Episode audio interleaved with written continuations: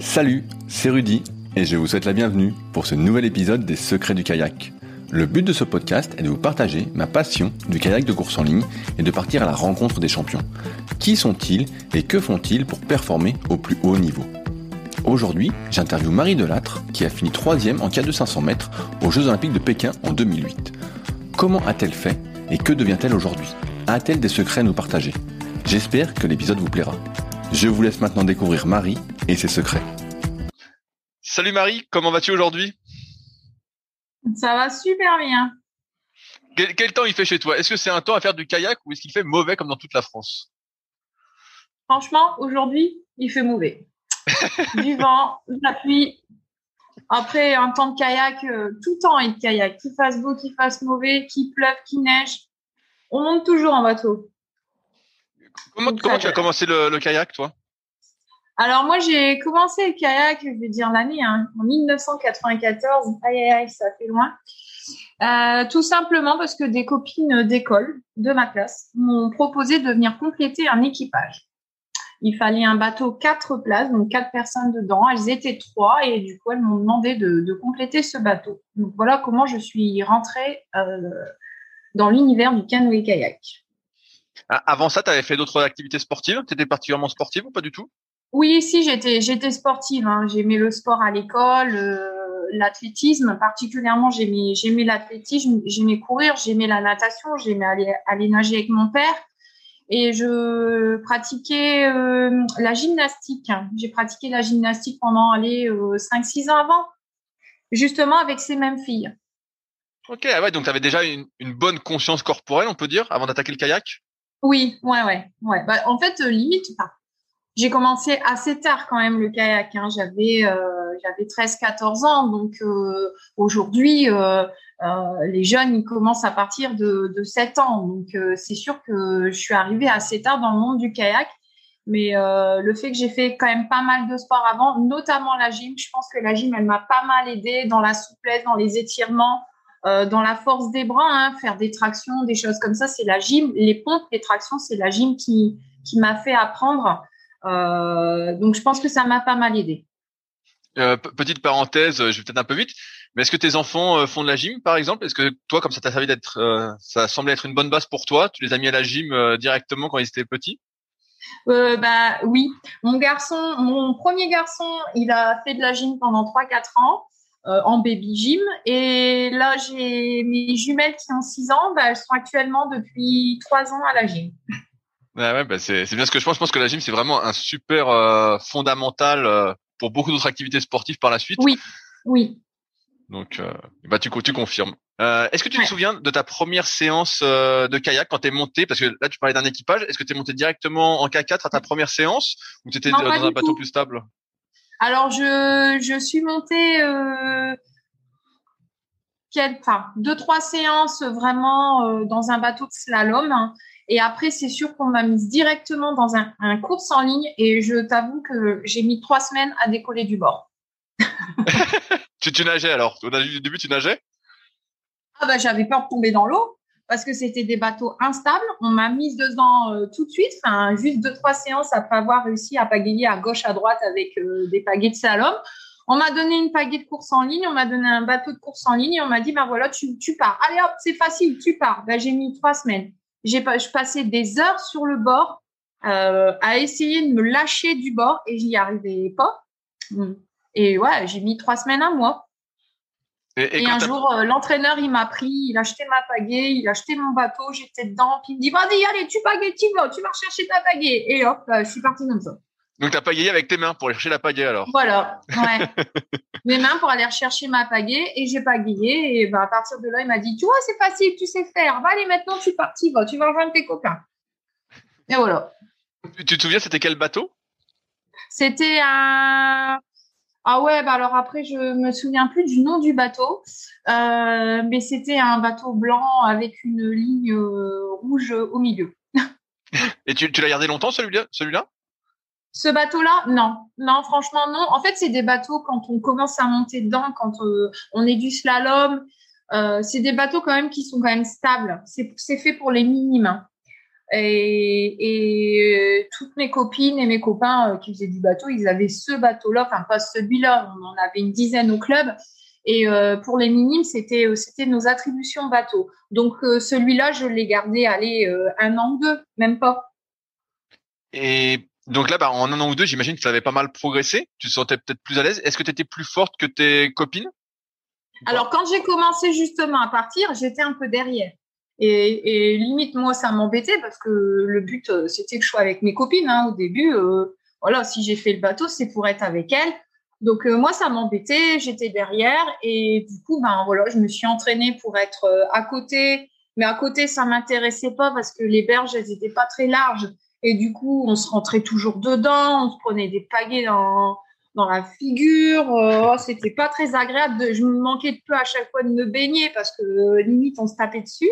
Donc, ben, j'ai, voilà, donc je me suis dit, ben non, je vais être devant. Du coup, ben, c'est comme ça que j'ai progressé, hein, tout doucement. Et puis, est arrivé les premières compètes où, effectivement, j'étais toute seule dans ma ligne d'eau. Je comprenais pas trop ce qui m'arrivait. Et puis, en fait, j'ai fait ma course. Et puis, euh, et puis, bah, je suis arrivée, euh, ouais, j'ai même gagné euh, dans les. Bah, maintenant, on dit Hauts-de-France, mais avant, c'était pas comme ça, hein, c'était dans le Nord-Pas-de-Calais. Et, j'ai gagné. C'est comme ça que j'ai été d'ailleurs au championnat de France en minime en K1. Voilà, j'ai commencé en octobre 94 et j'ai fait les championnats de France en monoplace en juillet 95.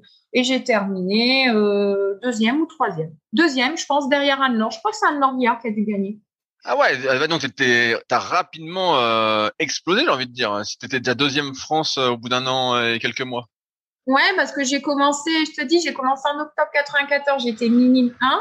En 95, j'étais minime 2, je suis allée au championnat de France, j'ai couru le 15, 500 et euh, je pense avoir couru le fond également où j'ai terminé par, j'ai terminé quatrième. J'ai pas fait un podium en 15 sur le fond. Et après, on a fait K4, K4 500, on a gagné. Euh, et c'était en juillet 95 et j'étais minime 2 et l'année suivante, je passais déjà cadette 1. Ah et cadette 1, j'ai gagné au championnat de France. Ah ouais, euh, non, cadette 1, non, cadette 1, non, c'est cadette 2. Non, mais c'est ça, ça me semble hyper impressionnant euh, ton rythme de progrès. Euh, alors que tu étais derrière tes copines pendant trois semaines, tu étais collé euh, au bord. et, euh, ah oui, j'ai bah oui, c'est ça. En fait, j'ai commencé, je te dis, enfin, j'ai commencé en minime 2. Euh, deux ans après, j'étais en équipe de France junior, hein, alors que j'étais que cadette. Ah ouais. Je vois que tu es du club de Saint-Laurent-Blangy. Est-ce qu'il y, est y, avait une euh, culture justement de la compétition euh, Est-ce que tu côtoyais des personnes qui étaient déjà en équipe de France, plus âgées? Oui, oui, oui. alors, euh, oui. Je, en fait, ce que j'ai été entraînée très très vite par Virginie Bay qui a participé à Séoul en 88. Et, euh, et Olivier Bay, qui est son mari, qui a été aussi athlète de haut niveau et que lui, son objectif, c'était de, bah, faire grimper le club en fait à haut niveau. Après, quand je suis arrivée, effectivement, il y avait euh, une petite euh, dizaine de personnes qui essayaient de tenter euh, d'aller en équipe de France, de jouer avec les sélections équipe de France, enfin voilà, faire les, les coupes du monde, les championnats d'Europe, les championnats du monde.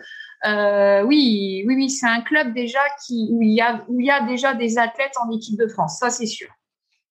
Donc toi, est-ce qu'on est-ce qu'on peut dire que tu avais cette je sais pas si c'est un objectif, mais tu avais cette possibilité en fait, tu savais que si tu t'entraînais bien et que tu avais un bon niveau, d'intégrer l'équipe de France?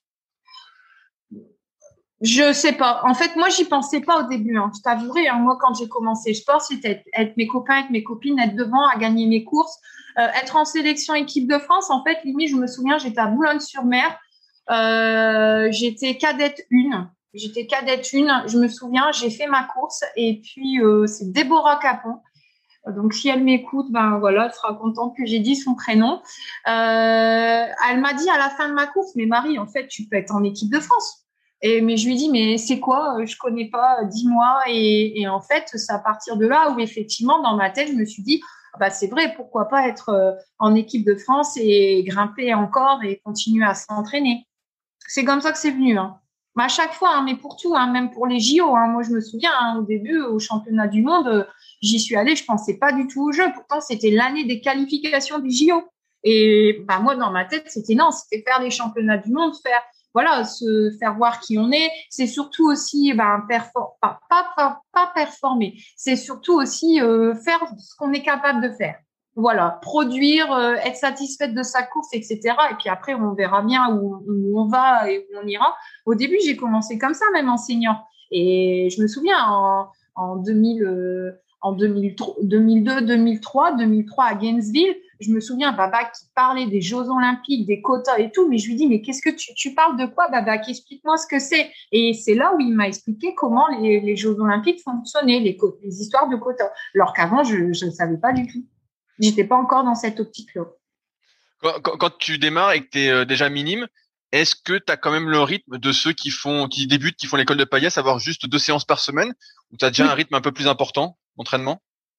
En étant minime, non. En étant minime, j'ai suivi exactement le même rythme que mes copains et mes copines, euh, que que l'école de Pagay qu'il y a aujourd'hui, euh, c'était le mercredi et, le samedi. Euh, j'ai suivi exactement ça avec le soir une fois, c'était le mardi soir, je m'en souviens, on avait musculation et footing les deux en même temps. On allait courir un petit peu une demi-heure et puis après, on allait dans la salle, dans une salle de musculation. Je me souviens dans une école, aller courir, euh, aller faire un petit peu de musculation. Je me disais, mais c'est quoi ces ateliers euh, On nous faisait faire un peu de gainage, euh, des machines, voilà. Enfin, c'était juste comme ça, quoi. Il n'y avait pas du tout. c'était simplement faire le geste. Hein il n'y avait pas de mettre du poids, etc. C'est pas pas du tout ça. C'est juste apprendre le geste. Et, c'est comme ça. Ouais, en minime, c'était simplement ça. Après, effectivement, je suis arrivée cadette une. Ou cadette une, on a intégré le club. Là, les entraîneurs, ils te disent, ben voilà, il y a le mercredi, le samedi, mais par contre, on sépare euh, le footing et la musculation, c'est-à-dire j'avais un soir où c'était j'allais courir avec le club et un autre soir où j'avais ma musculation. Et puis je me suis entraînée comme ça, et puis euh, c'est arrivé euh, au championnat de France où tu gagnes, et puis euh, je me suis entraînée l'été suivant, et puis après je me suis beaucoup plus entraînée parce que je suis allée voir mon président en lui disant, ben voilà, on m'a parlé d'équipe de France, moi ça m'intéresse, moi je veux faire, comment on fait? Et il m'a dit, ben voilà Marie, il faut t'entraîner plus, il faut faire ci, il faut faire ça, et puis voilà, j'ai suivi, j'ai suivi mes entraîneurs. Et à, ce moment-là, tu suivais quelle scolarité? Parce que minime, tu étais au collège, après tu étais au lycée J'ai toujours suivi une scolarité normale. Ok, donc euh, tu donc là, quand tu as voulu accélérer le rythme, en fait, tu étais, euh, quoi? C'était après au niveau du bac? Et euh, tu as accéléré le rythme d'entraînement de kayak. J'ai toujours accéléré. Ouais, ouais, ouais. Franchement, moi, j'ai suivi un cursus normal. J'ai même au collège, au lycée, même au lycée. Euh, c'est simplement après le bac. Qu'est-ce que tu as fait comme étude après le bac? Après le bac, j'ai fait un DUT GEA à Lille. Et, euh, et euh, en fait, au lieu de le faire en deux ans, je l'ai fait en trois ans. Ok. Et donc, parallèlement à ça, tu t'entraînais donc euh, combien de fois par semaine en, kayak alors? Là, tu étais passé, comme tout le monde fait, entre guillemets, à une, une ou deux séances par jour, voire plus? À quelle période à peu près? Euh, quand tu es, euh, passé en DUT après le bac alors euh, après le bac, de toute façon, alors c'était en trois ans. Les deux premières années, parce que ça a été différent. Il y a une période en équipe de France, si tu voulais, en fait, si tu voulais participer, si tu voulais être en équipe de France et si tu voulais participer aux Coupes du Monde, Championnat d'Europe et Championnat du Monde, tu devais obligatoirement intégrer un pôle France. Moi, jusqu'à présent, bah, je me suis toujours entraînée dans mon club parce que comme j'ai suivi un cursus scolaire normal, bah, j'étais dans mes collèges et mes lycées à côté de ma maison. Euh, J'allais tous les soirs m'entraîner, donc je n'étais pas du tout dans un pôle, ni un pôle espoir, ni un pôle France.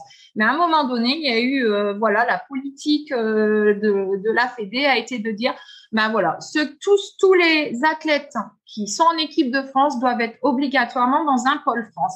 Et ça, ça a été euh, en 2003 où j'ai dû intégrer le pôle France de Verre et j'étais dans ma dernière année de DUT GEA, donc au mieux comme j'ai dit tout à l'heure, au mieux de le faire en deux, je l'ai fait en trois.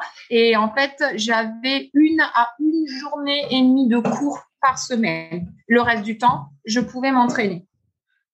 Et là, effectivement, euh, quand on est senior, euh, le rythme d'entraînement ben, augmente. C'est vrai qu'on passe de trois à quatre entraînements par jour.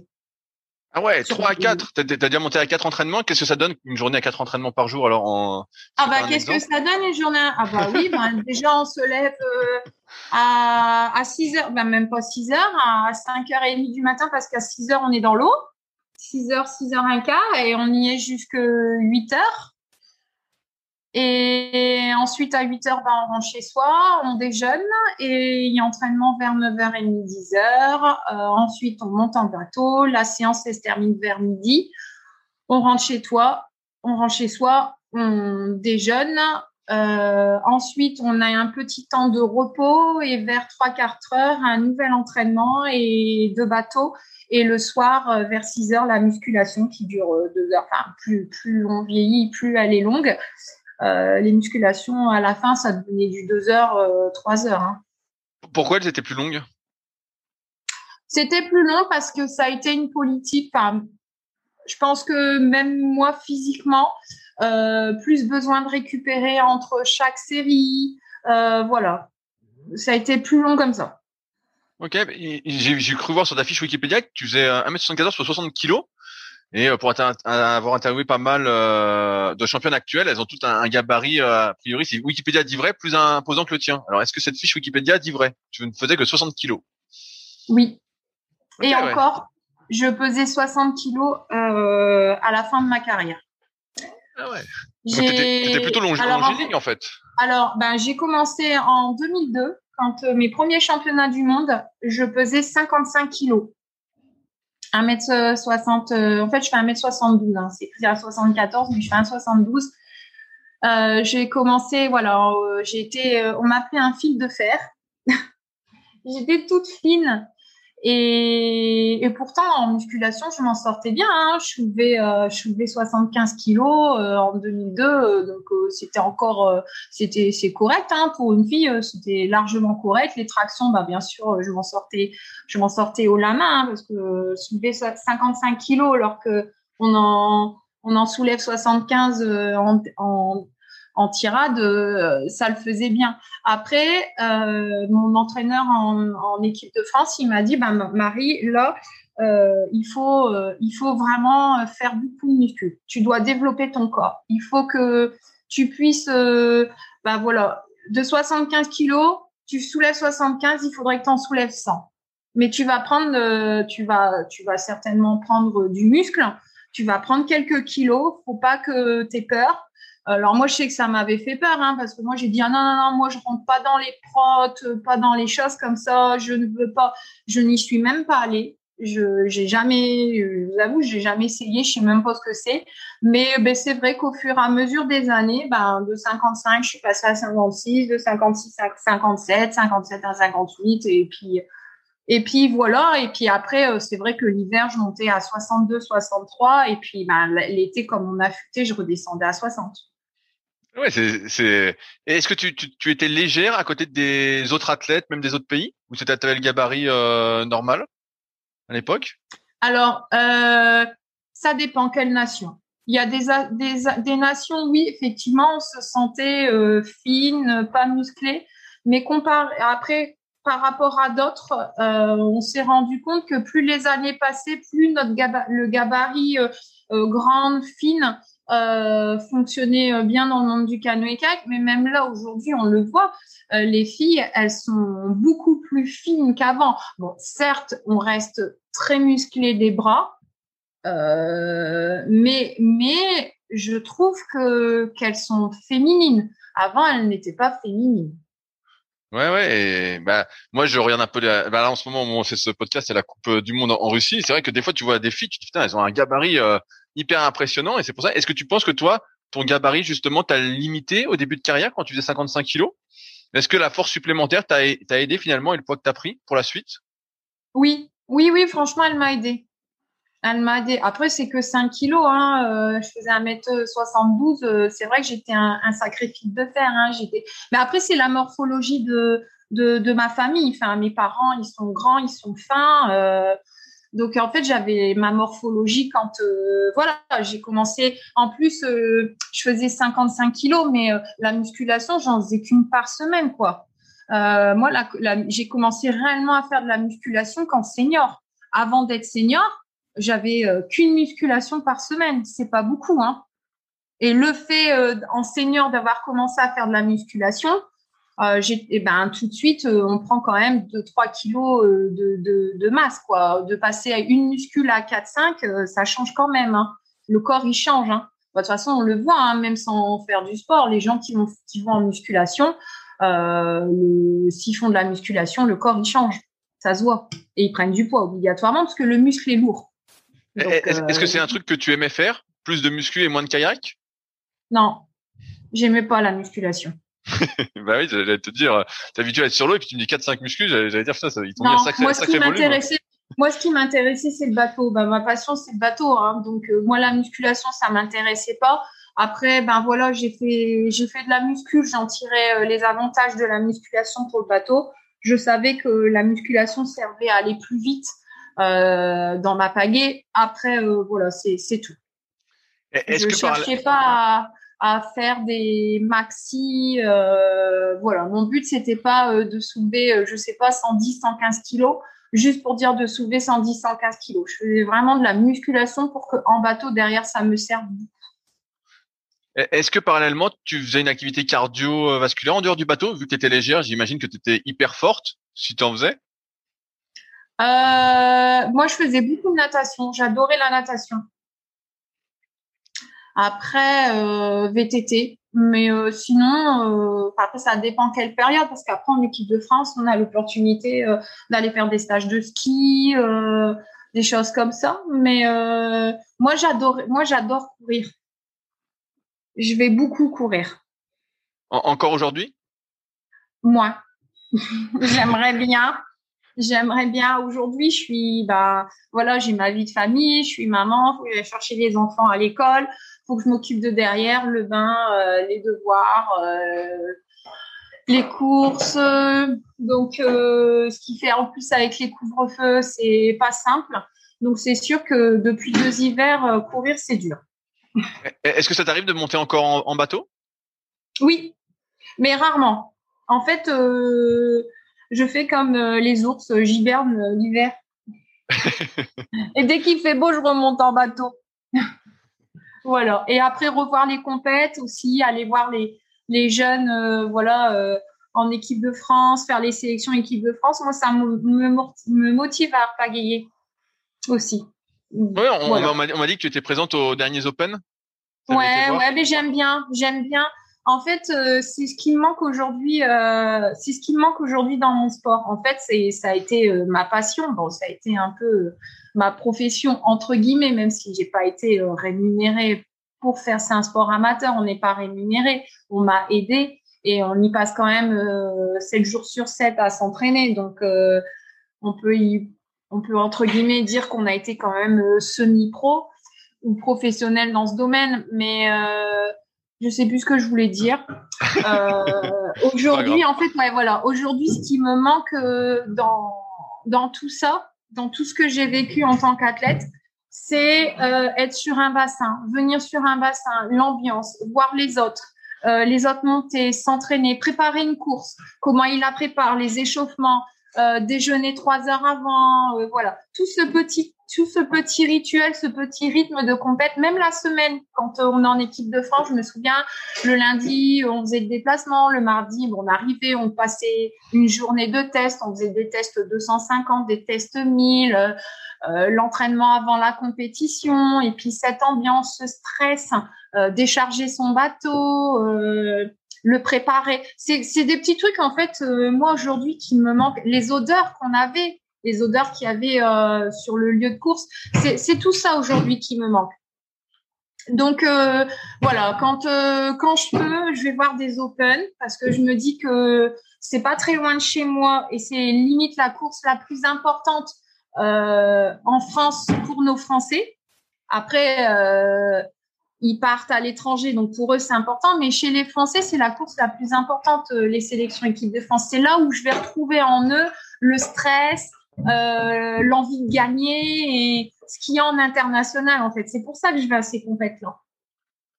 Regarder et ça me plaît. Enfin voilà, c'est ma passion. J'aime regarder ce sport, le voir, donc euh, donc j'aime bien. Donc j'essaie d'y aller quand je peux y aller comment elle s'est passée ta transition du club de Saint-Laurent-de-Blangy au pôle de Vers-sur-Marne Parce que j'imagine qu'à à Saint-Laurent-de-Blangy, vu que c'était ton club, tu t'entraînais pas toute seule, tu avais, bah, comme tu as dit, une, entraîne, une entraîneur et puis un entraîneur un peu haut niveau. Tu étais, étais chez toi, entre guillemets. Et là, tu débarques à Vers. Comment ça se passe pour toi? Est-ce que l'adaptation se fait facilement? Alors, je l'ai fait qu'une année à Vers. Je l'ai fait que l'année 2000. Euh, je l'ai fait qu'une année. J'ai fait 2003, tout simplement parce que cette politique, elle a été menée en 2003 et en 2004. Et en fait, en 2004, on partait euh, toutes les trois semaines. En fait, on partait en stage. On revenait une semaine, une semaine chez nous. Donc, euh, au mieux d'aller une semaine à Vers pour juste faire deux entraînements, j'avais convenu avec l'entraîneur de la Fédé en disant ça sert à rien quitte à ce que je fasse mes trois semaines de stage à droite à gauche, puis quand euh, quand je rentre, euh, quand j'ai ma semaine de repos, je préfère la faire chez moi qu'à Vers. Donc euh, je l'ai fait qu'une année. Ensuite, ce que je faisais, c'est que j'avais cours le lundi. Donc le lundi, je partais à l'école et le mardi matin, je pense que j'y allais, mais je crois que c'était de 8h à 10h. Et du coup, je repars, je prenais tout de suite le train et j'ai arrivé pour le mardi en début d'après-midi à Vers. Et là, je faisais deux entraînements. Et j'ai fait ça le mardi après-midi, mercredi, jeudi, vendredi, jusque le vendredi midi. Et le vendredi après-midi, je reprenais le train et j'allais m'entraîner dans mon club le samedi et le dimanche. Donc en fait, ça n'a pas trop perturbé. Justement, les entraîneurs euh, du pôle comme mes entraîneurs de club, en fait, ils, faisaient le, ma planification euh, à la semaine conjointement, quoi. Donc ça se passait très bien. Et est-ce que ça te faisait changer de part tu avais des partenaires d'entraînement quand tu t'entraînais? Alors, eh ben, je t'avouerai qu'en fait, euh, je suis allée sur Vers-sur-Marne parce qu'il y avait un pôle euh, là-bas.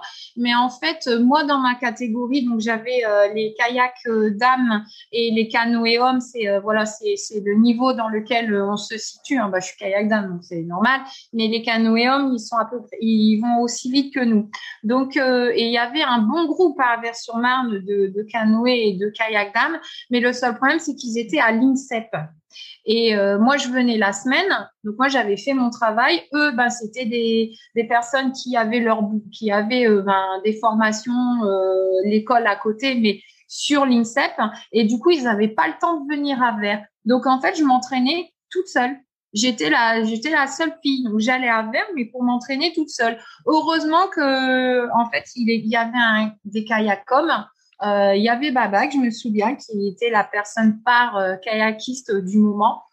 Euh, il s'entraînait euh, là-bas et du coup, de temps en temps, j'allais intégrer leurs séances. Et ça, ça me plaisait énormément. Moi, j'adorais ça, aller m'entraîner avec eux quand ils faisaient des séances de B1. j'allais avec eux pour pour ben voilà pour pas être forcément toute seule et ce que je faisais aussi c'est le mercredi après-midi euh, j'essayais moi d'aller à l'INSEP pour profiter de la piscine ou euh, de la salle de musculation euh, pour être justement avec euh, mes collègues d'entraînement quoi.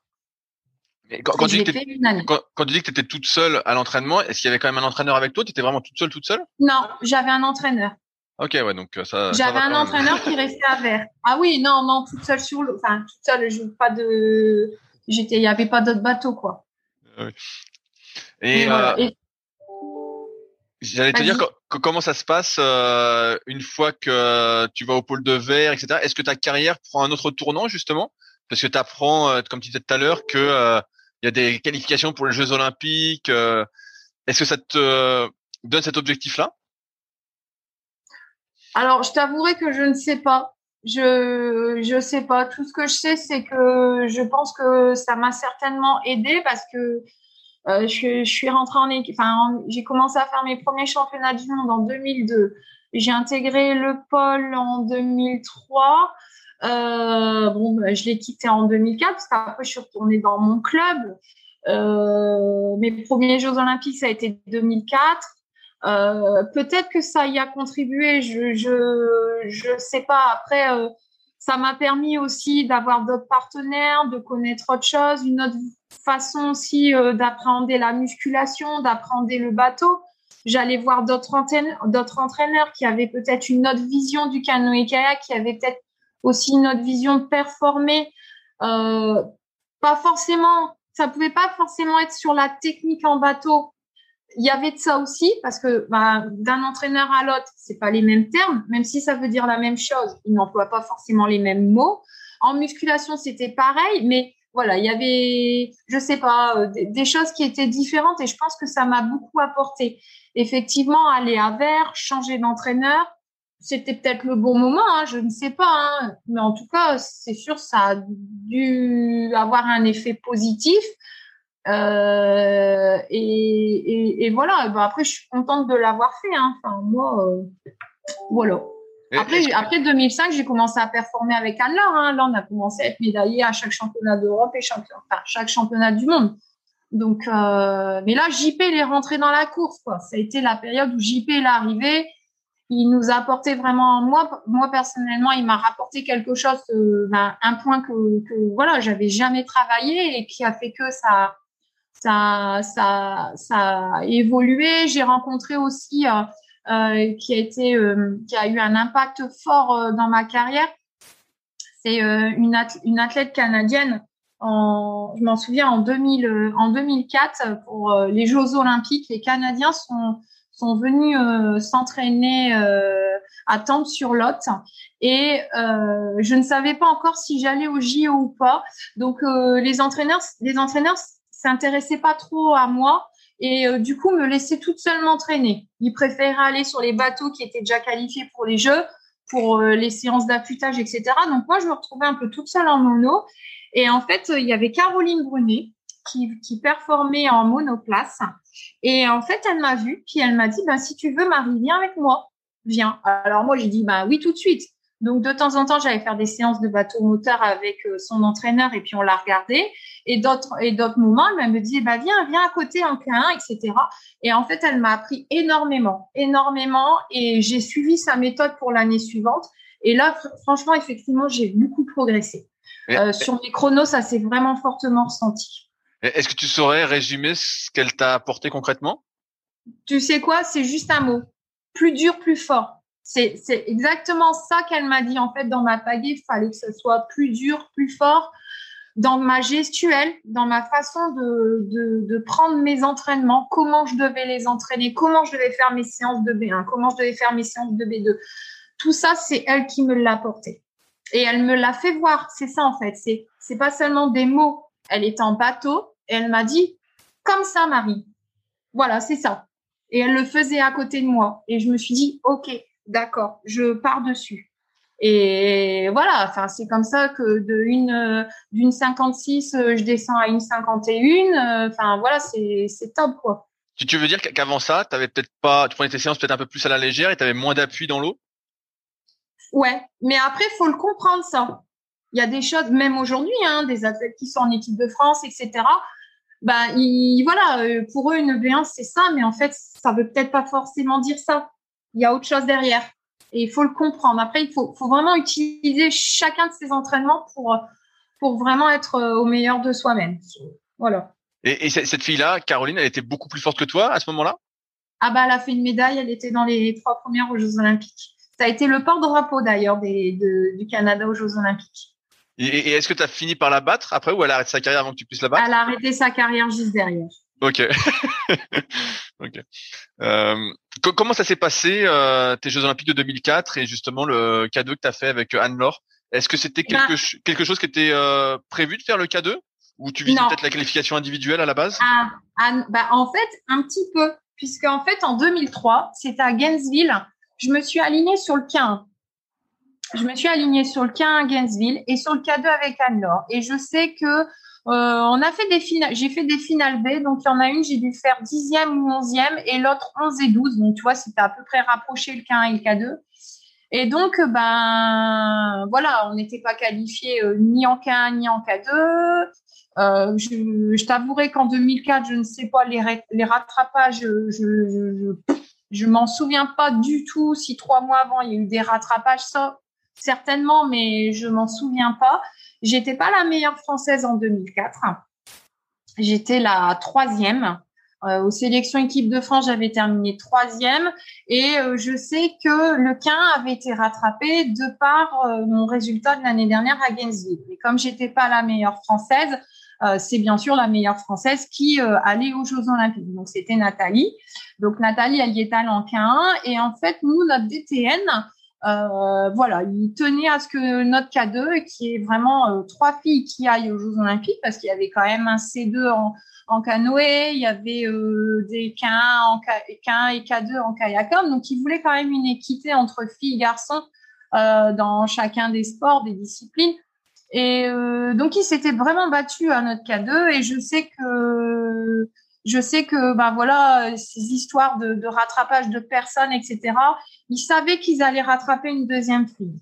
Donc, ben, ils se sont dit, s'il y a un K2, ce sera Anne-Laure et Nathalie. Mais on va quand même te garder Marie au cas où que ils emmèneraient un K1 et un K2. C'est comme ça que je suis allée jusqu'en stage terminal. Et c'est pour ça qu'au début, on m'avait mis un peu de côté parce que on savait que effectivement, il y allait quand même avoir un K2 France euh, fille, mais euh, on savait pas si on prenait deux filles ou trois. Et, euh, et en fait, j'ai su euh, même pas cinq jours avant de prendre l'avion que j'allais aux Jeux Olympiques. Ok. donc je suis arrivée aux Jeux Olympiques avec Anne-Laure. On est arrivé, donc on était tout contente. Hein. Je me souviens quand on m'a annoncé ça, on m'a dit Marie, euh, c'est bon, tu vas aux Jeux Olympiques. Euh, tu pars dans cinq jours avec l'équipe. Euh, j'étais, j'étais contente, j'étais heureuse. Et puis j'y allais en cadeau avec Anne-Laure.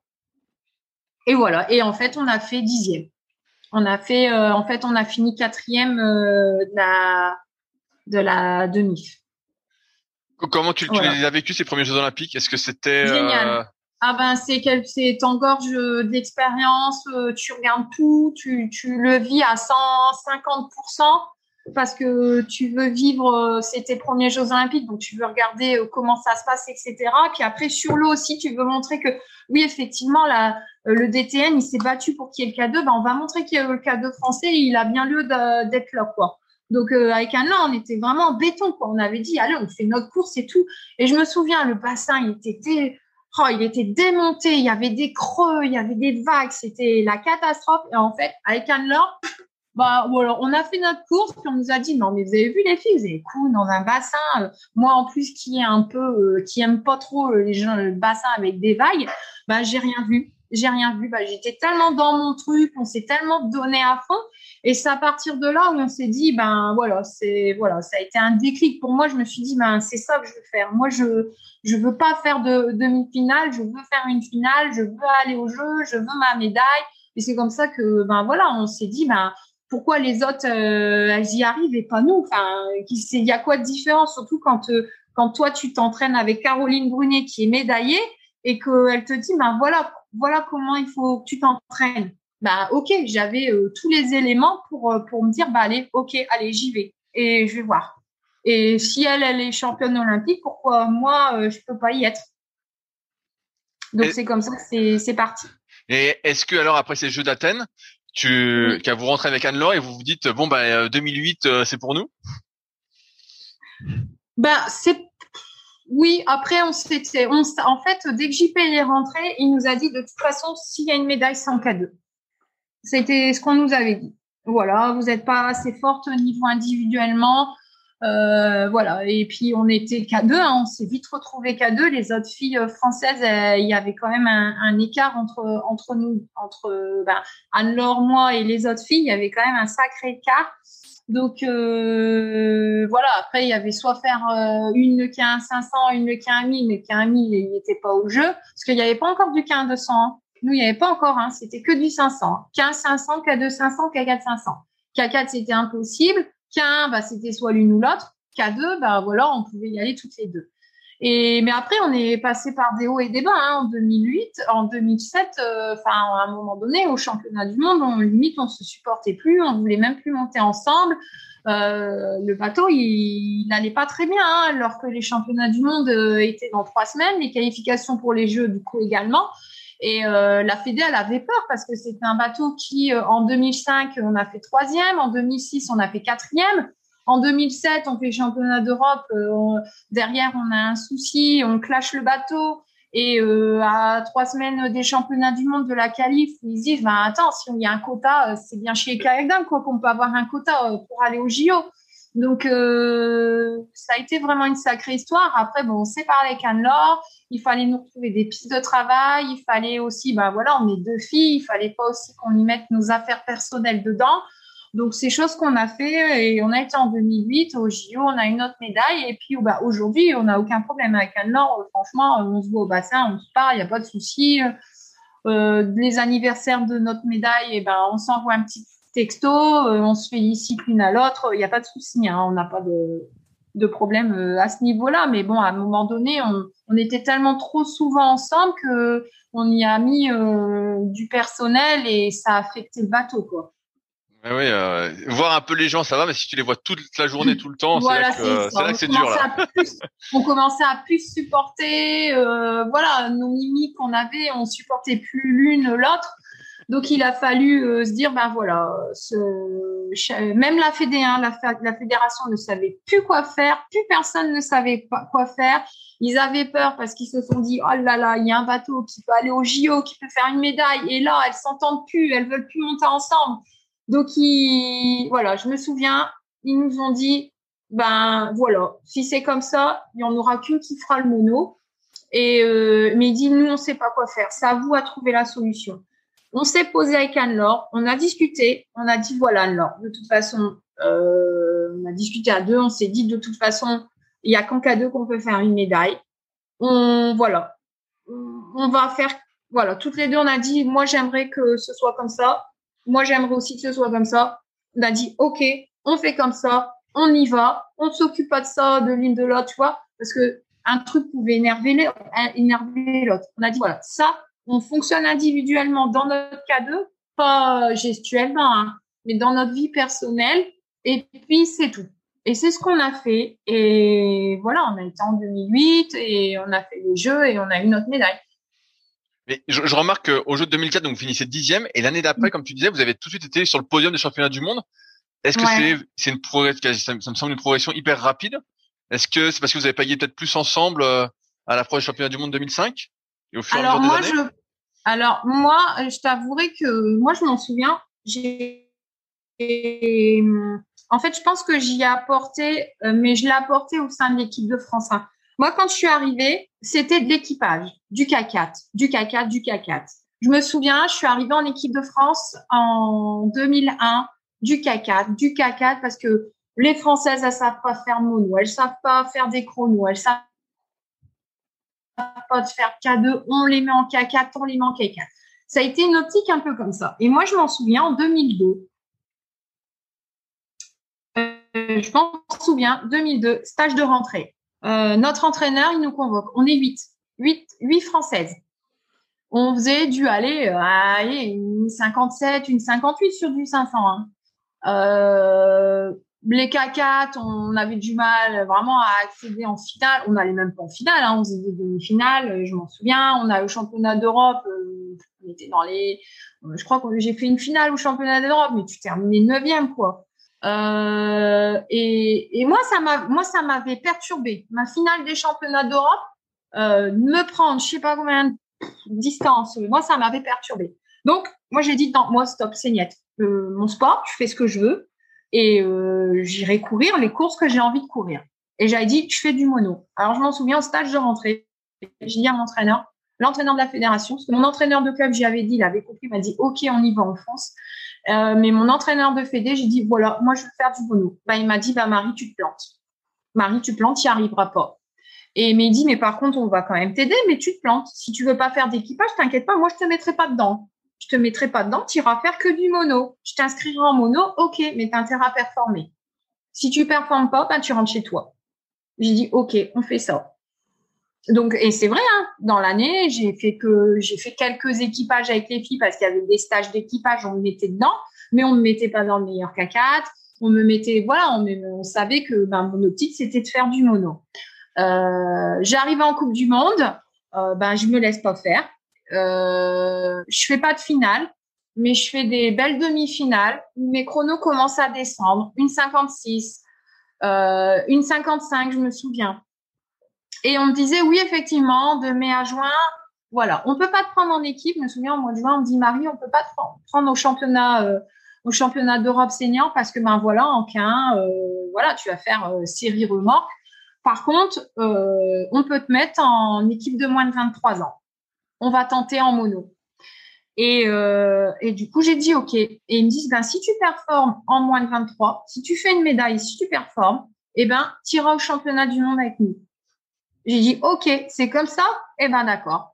Et en fait, euh, un mois. Alors j'ai pleuré. Hein, je peux te dire que tu pleures, hein, parce que quand on te dit que t'es pas en équipe de France, parce que ton niveau il est pas assez bon et que tu as cinq de tes copines qui font euh, et que tu es limite la meilleure française, hein, et que tu as un K2 et un K4 euh, qui part euh, au championnat d'Europe euh, ou au championnat du monde courir, et que tu es dans les quatre meilleures françaises, ben c'est un peu, ça fait drôle quand même. Hein, tu prends un sacré choc. Et j'ai pleuré, hein, je me souviens, j'ai pleuré et justement, je me suis dit, ben, je vais pas me laisser faire, je vais montrer que. Et j'ai fait les championnats d'Europe, j'ai eu une médaille. J'ai réussi à descendre à 1,52. Je m'en souviendrai tout le temps. Et après, on m'a dit, bah Marie, tu vas au championnat du monde. Et je suis allée au championnat du monde, les premiers seniors. Et ben, figure-toi que j'ai fait le meilleur résultat des filles. J'ai fait, j'ai terminé 12e en K1. Et euh, comment ça se passe Et à partir de là, où euh, comment ça se passe? J'allais dire pour le, le K2 à, à, suite avec euh, Anne-Laure, comment ça se passe finalement après Eh ben comment comment ça se passe? C'est que ben j'ai fait ça en 2002. Du coup, ben j'ai un peu remis en question euh, le système euh, le système de, sélection en K1, en K2 et en K4 parce que le fait d'avoir ben j'ai augmenté en fait mon niveau de K1 j'ai performé en fait j'ai fait une, performance quand même même si j'ai fait 12e je suis pas allée en finale j'ai quand même fait une performance. Ça faisait longtemps qu'il n'y avait pas eu une Française qui avait été descendue, qui avait fait des chronos comme ça. Donc du coup, ben ça a été la politique. Après, euh, ben on va pas faire de K4, on va plus faire du K1, du K2, du K4. On va faire augmenter les filles individuellement et du coup, mon entraîneur d'équipe de France, il, ben, il a produit du coup Anne-Laure. Anne-Laure qui était dans son club, et eh ben, il a fait bosser en K1 et Anne-Laure aussi a très très vite progressé, a progressé. Puis après aussi, elle était dans son bac. Voilà, il y avait ses études qui fait que ben, elle n'a pas pu euh, être présente en 2002 parce que je, pense qu'elle elle avait, ouais, c'est ça, elle avait des études, donc elle pouvait pas s'entraîner comme en 2003. Donc en 2003, Anne-Laure, elle a très vite progressé, elle est revenue dans les trois premières. Et euh, moi, je, me souviens, en, en, 2003, on a fait une Coupe du Monde, ben, c'était à Zeged avec euh, Anne-Laure. Et ils avaient mis le cadeau titulaire sur le 500. Ils nous avaient mis, nous, sur le 1000. Et en fait, avec Anne-Laure, je ne sais plus combien on a terminé. On est allé en finale. Je ne sais plus si on a fait 5 ou 6. Mais en fait, on avait sur le 1000 mètres, on a passé le 500. Enfin, quand euh, on fait notre finale, euh, le premier chrono du 500 était meilleur que les filles qui avaient couru au 500. Et là, la Fédé se sont dit, ben, on a un cadeau. Et du coup, ils nous ont alignés après euh, sur du K2 500 contre l'autre K2 où on a été devant et du coup, on est devenu titulaire du K2. Et après, il y a eu l'optique où, comme j'avais progressé beaucoup en mono avant et que Anne-Laure aussi, on est parti dans une optique où il faut être forte en K1 pour que le K2 il puisse être performant au JO. Ce qui semble logique avec le recul. Ouais. Et puis après, ben comme je t'ai dit, il y a eu euh, en 2004 euh, Caroline Brunet qui justement en plus euh, m'a encore plus incité à aller là-dedans, soit plus forte, soit en mono plus dur, plus fort et tu verras, augmente ton niveau, augmente ta force et tu iras plus vite. Et du coup ben voilà, un an elle a fait de même et c'est ce qui a fait qu'on a eu une médaille et qu'on s'est retrouvé l'année d'après parce qu'on a fait on a opté pour cette stratégie là en 2005 où en fait on s'est entraîné individuellement on a progressé, euh, une grosse progression encore en toutes les deux en K1, qui fait que bah, quand on s'est mise en K2, euh, plaf, pouf, une médaille. Puis voilà. Et du coup, on a continué comme ça jusqu'en 2008. Quel souvenir tu gardes de 2008 des Jeux Olympiques? Ah, mais je connais. Alors, à aujourd'hui, j'ai encore tout en mémoire.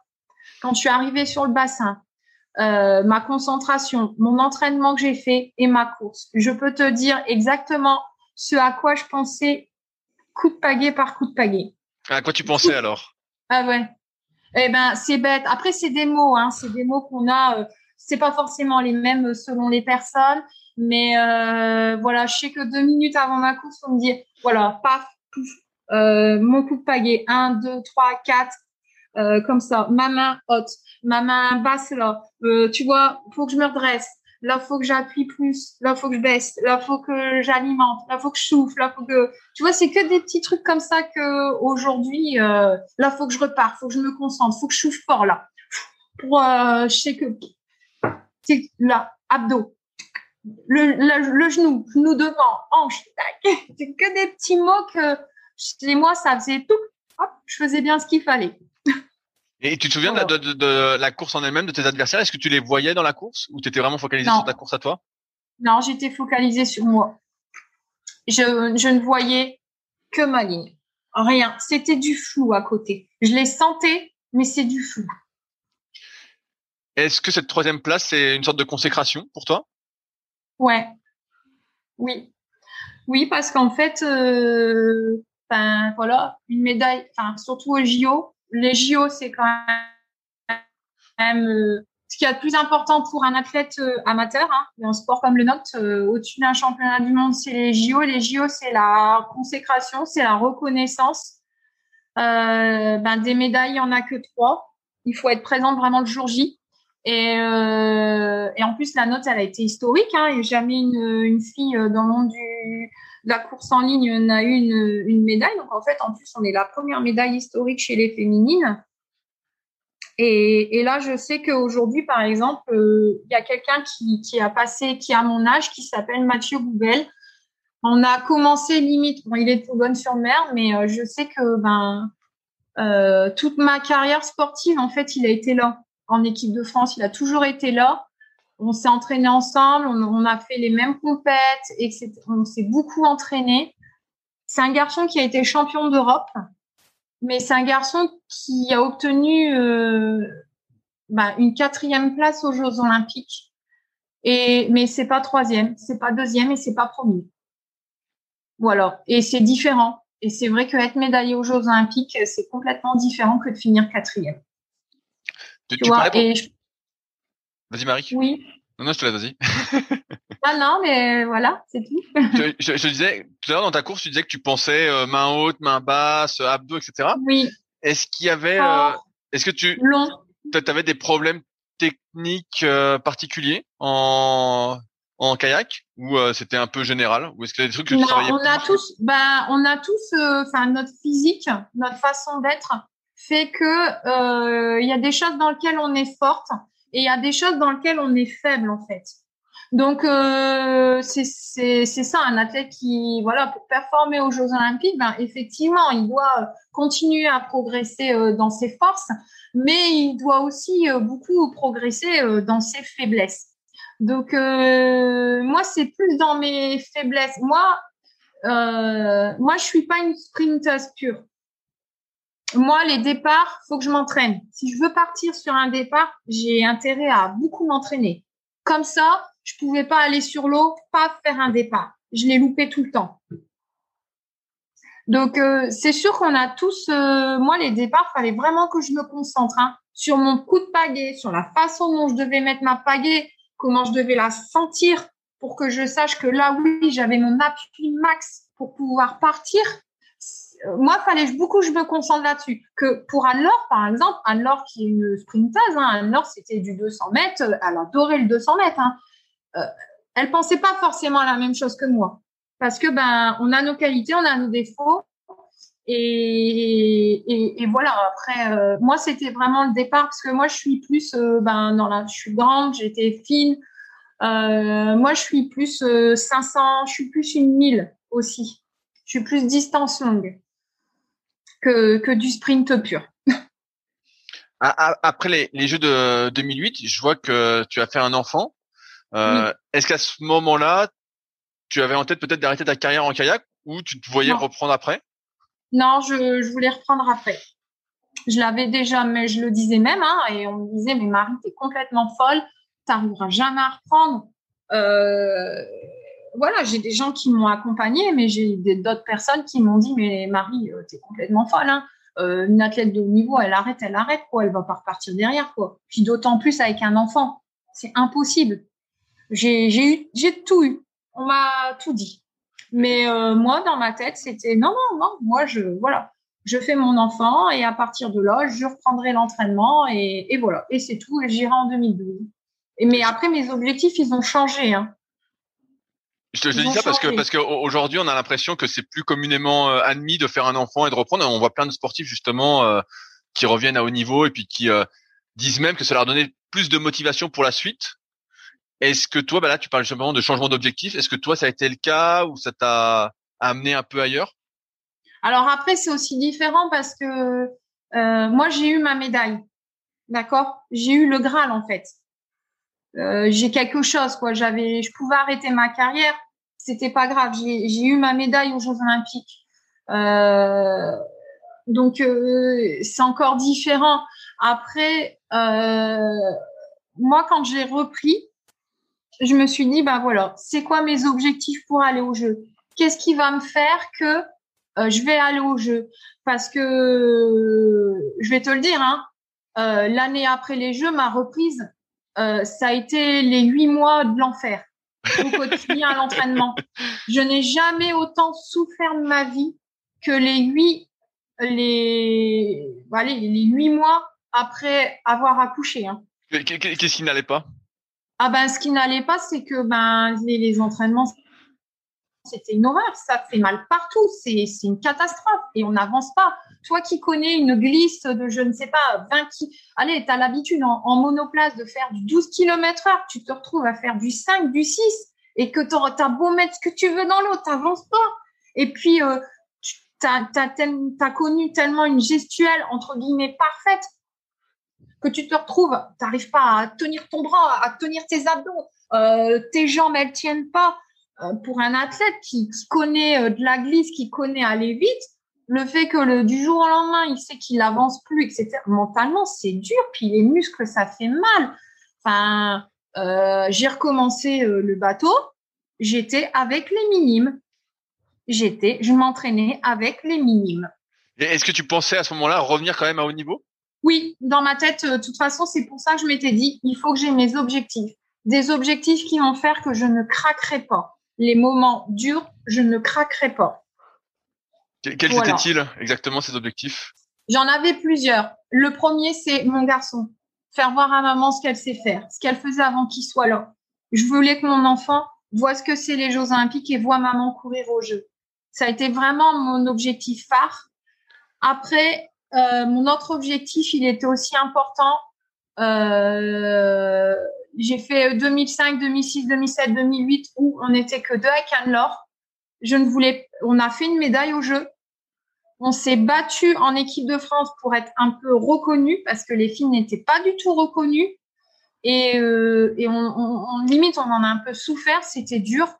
Et euh, moi, j'ai dit, je ne veux pas ça. Je veux pas partir en n'ayant personne derrière moi. Et euh, je me souviens quand j'ai recommencé, euh, on m'a on m'a dit ben Marie euh, tu veux faire du mono j'ai dit non non je veux faire du K4 non mais euh, tu veux non non je veux oui mais il me dit il y a personne il n'y a pas de filles je dis non non t'inquiète pas on va faire un K4 les filles elles vont arriver. On va faire de l'émune et, et puis ben voilà on a été au championnat du monde puis on a fait une finale. Comment, comment s'est construit ce, ce K4 parce que s'il y avait personne est-ce qu'il y a eu une politique de recrutement? Comment ça s'est goupillé? Oh ben comment ça s'est goupillé? C'est que ben je ne sais même plus. Euh, de toute façon, moi, mon niveau, je te dis, j'ai recommencé, j'étais, j'avais un niveau minime. Donc, euh, j'ai commencé à me rentraîner avec mes collègues de bateau pour le mois de février-mars. Hein. Mes collègues avant, hein. avant, j'arrivais pas, hein, je les suivais pas. Hein. Donc, euh, j'ai recommencé au mois de septembre. Septembre, octobre, j'étais avec les minimes. Tout doucement, je suis remontée avec les cadets. Après, avec les juniors. Euh, le stage club au mois de février-mars, j'ai pu, j'étais contente. J'ai pu euh, me réentraîner avec les seniors. J'arrive à les tenir. Euh, j'ai fait les championnats de France de fond où je pense que j'ai fini 9e ou 10e chez les seniors parce que ben voilà, j'avais pas le niveau, j'avais pas. Et puis j'ai fait les sélections un mois après, je les ai gagnées en 15. Et en fait, les filles, du coup, elles étaient pas très loin, vraiment pas très loin de moi. Et puis j'ai dit ben voilà, on prend les, on fait un K4. Et c'est comme ça que c'est venu et on s'entraînait à quatre. Mais après, il y avait à peu près six filles, il y avait à peu près six filles du même niveau. Donc l'année suivante, en fait, c'était pas les mêmes du K4. Et c'est là où Sarah est arrivée. Sarah Guyot, elle est arrivée à cette période-là. Oui, oui, mais j'allais venir après parce que j'ai vu que tu avais fait du K2 avec elle aussi. Ouais, je pense, je m'en souviens plus. Oui, effectivement, j'ai fait en, du K2, en, 2012, d'après, les, les tables. Ah bah, tu vois, voilà, si, il y a, y a, du, euh, si, si. Bah, si, ouais, bah, t'essaies parce que, en fait, Sarah, l'arrivée, elle est très vite montée, euh, très vite, elle a progressé très, très vite aussi également qui fait que ben elle s'est retrouvée euh, peut-être même la deuxième meilleure française ou je sais pas dans les premières qui a fait que ben ils ont tenté le K2 parce qu'ils se sont dit peut-être qu'il y a un K2 pour les jeux médaillables quoi. C'est normal hein, c'est normal hein. après la la Fédé euh, ce qu'ils veulent c'est des médailles aux jeux donc ils vont ils mettent tous les moyens pour qu'ils trouvent euh, deux personnes qui qui puissent avoir ce Graal. À ce moment-là quand tu reprends tu dis que tu t'entraînes un peu avec les autres est-ce que tu es retourné dans un, au pôle de verre? Comment ça se passe Non, tu es ah, dans ton club? non, toujours dans mon club. Toujours, toujours, toujours à Saint-Laurent-Blanchinois. Mais, il y a qu'une année comme il y avait... à la version marne. Mais comme il y avait beaucoup de stages, en fait, vous vous entraîniez ensemble à ce moment-là, alors? Ouais. Mais euh, après les Jeux, il n'y a pas beaucoup de stages. Souvent, les stages, c'est deux ans avant les Jeux et l'année avant. Enfin, voilà, c'est à l'approche des JO parce que ben, tu as les moyens. Euh, il n'y avait pas beaucoup de stages. Et puis, euh, moi, j'avais dit, de toute façon, quand j'ai repris, j'ai dit que je voulais rester dans mon club. Je voulais pas faire les stages d'équipe de France. Il fallait que je me retrouve, que j'ai une autre façon de m'entraîner pour que je revienne à haut niveau, que je prendrai mon temps.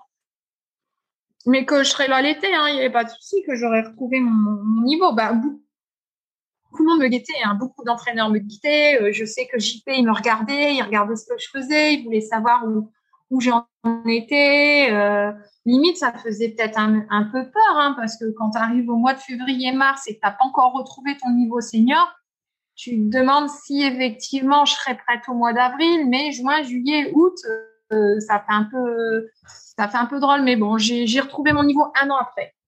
Tu es revenu exactement au même niveau où tu en étais? Ouais, quasiment. Ouais, quasiment. Après, j'avais te dit, voilà, moi, mon objectif, c'était faire progresser les filles et euh, faire voir à mon garçon, voilà, après, euh, je t'avouerai que j'étais pas dans une optique euh, d'avoir une médaille. C'est donc du coup c'est différent. Je trouve que j'ai pas eu le même niveau que que, que j'ai eu l'année des JO en 2008. Mais il n'était pas pas si loin que ça, mais niveau individuellement, c'est sûr que je l'ai pas retrouvé autant qu'en 2008. Après, après j'ai envie de te dire que c'est normal parce qu'à partir du moment où tu as atteint ton objectif bah, personnel, on va dire, tu es plus, es plus dans la transmission après en général. C'est fait naturellement. C'est un peu ce qui se fait. Mais euh, après, ça joue peut-être à une ou deux secondes, quoi. Mais voilà, après, c'est ça restait quand même. Euh, voilà, j'ai quand même retrouvé un, très bon niveau. Euh, on m'a aligné en K1. En plus, on m'a aligné sur du K1 200, moi qui, avait horreur de ça. Oh là là, mon Dieu. oh là là, je voulais pas. Je voulais pas, je voulais être dans mon caca, je voulais être devant. J'étais bien, moi, là. Et, comment il se, il se passe ce K4 euh, au fil du temps? Tu dis vous avez fait rapidement une finale mondiale. Est-ce qu'après euh, ça se passe toujours bien jusqu'au jeu? Très bien. Franchement, euh, nickel. Euh, j'ai essayé beaucoup de parler aux filles parce que oui, mais si, mais ça. Alors, du coup, je dis non, mais t'inquiète pas, c'est pas grave, c'est normal que tu que tu peux avoir des doutes, que t'es pas bien cette période-là, que ça va pas, que c'est voilà, c'est normal, tu vois. Voilà, je faisais un peu la maman. J'étais une maman, maman du bateau envers mes mes coéquipières. J'essayais de leur apprendre euh, des choses, passer à autre chose pour, pouvoir performer, pour pouvoir qu'elles progressent et tout ça. J'ai essayé. Moi, c'est mon but, c'était ça, c'était c'était vraiment leur transmettre quoi. Comment ça s'est passé pour, se qualifier, pour se qualifier pour euh, pour 2012 Est-ce est que c'était euh, il y avait une pression pour se qualifier ou est-ce que c'était pratiquement sûr dans ta tête que vous alliez vous qualifier?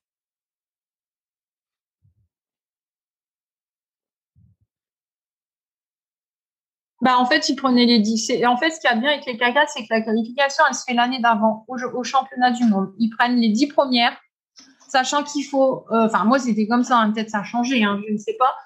Moi c'était, il fallait prendre les dix premières et dans les dix premières, il fallait trois continents. Donc moi je me souviens, je quand j'ai repris après 2012, enfin quand j'ai pris après 2008, en 2009. Euh, donc euh, moi j'ai dit je veux faire du K4. Je fais les championnats du monde, on fait en finale. Déjà là on me dit euh, ouais c'est bien, c'est vrai les filles parce que après faire une finale au championnat du monde c'était un temps où il y avait pas beaucoup de gens qui allaient en finale. Euh, voilà, donc bon, on a été reconnus dans notre K4, on a dit ok, on va faire des stages en K4, etc. Et puis l'année suivante, ben rebelote, on fait une finale.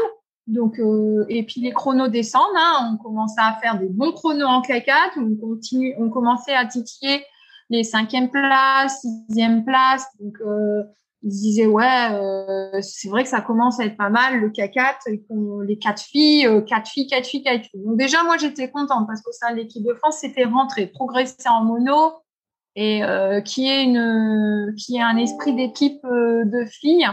Et, et en fait, les autres fille, je me souviens, elle, quand on était à, il y avait moi. Moi, je connaissais les qualifs. Je savais ce qu'il fallait faire. Je savais ce qu'il fallait faire pour pour aller en, pour aller euh, en finale, pour se faire qualifier au jeu. Je connaissais les trucs, mais je n'ai rien dit à, mes coéquipières parce que ben elles n'en parlaient pas, elles n'étaient pas dedans. Est-ce qu'elles voulaient, c'était faire une finale? Et voilà.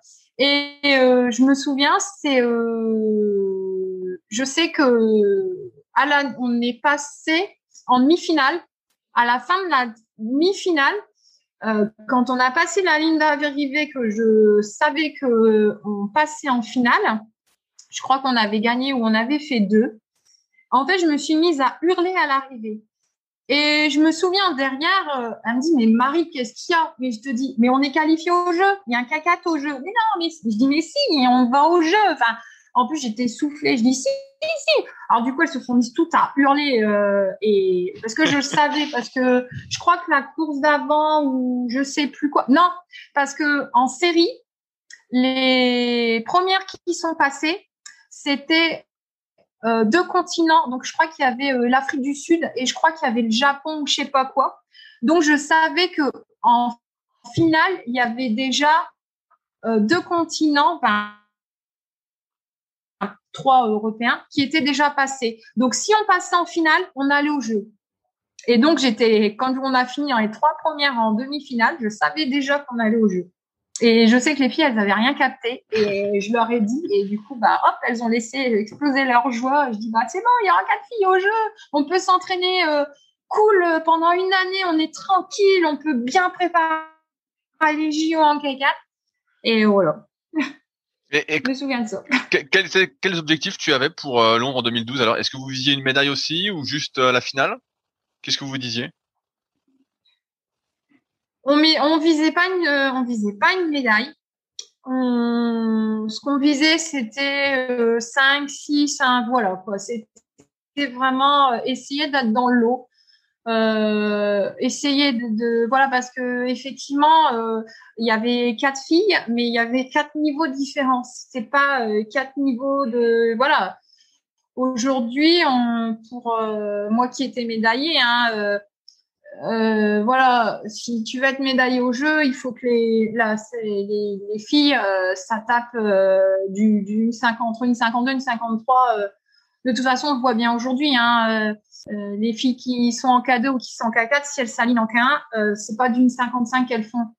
Euh, nous, on avait encore des filles qui avaient du mal à faire une 55. Elles étaient descendues en dessous des deux, 56, 57, 58, mais ça s'est jamais descendu en dessous. Donc, je savais que c'était un bateau qui qui, qui, qui, qui, ne gagnerait pas, ça c'est sûr, parce que ben voilà, il faut être performante en mono, mais je savais qu'ensemble, on pouvait, euh, voilà, en K4, euh, c'est une 32, une 33.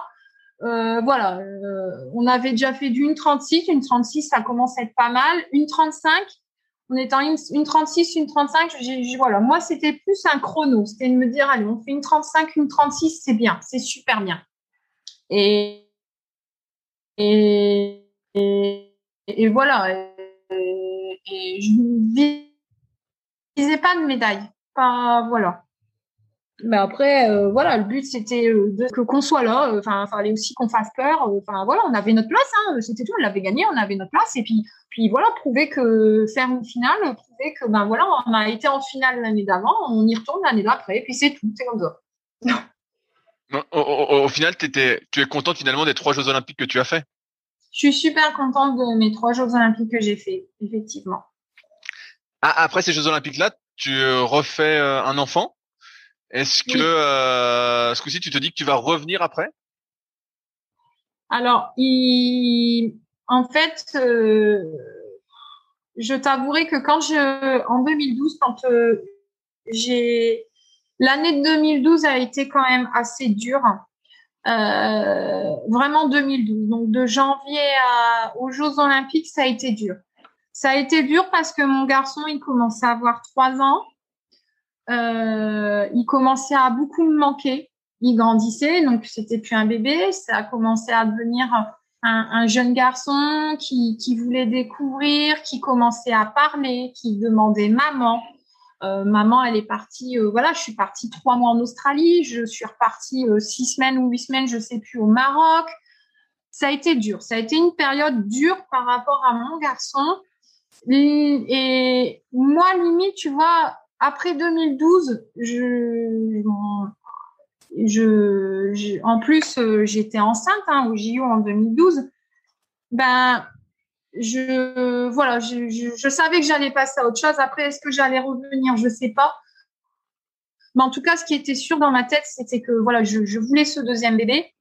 Et, en fait, euh, j'ai eu, euh, J'étais enceinte aux Jeux Olympiques euh, d'à peu près trois mois et malheureusement, je l'ai perdu le mois d'après.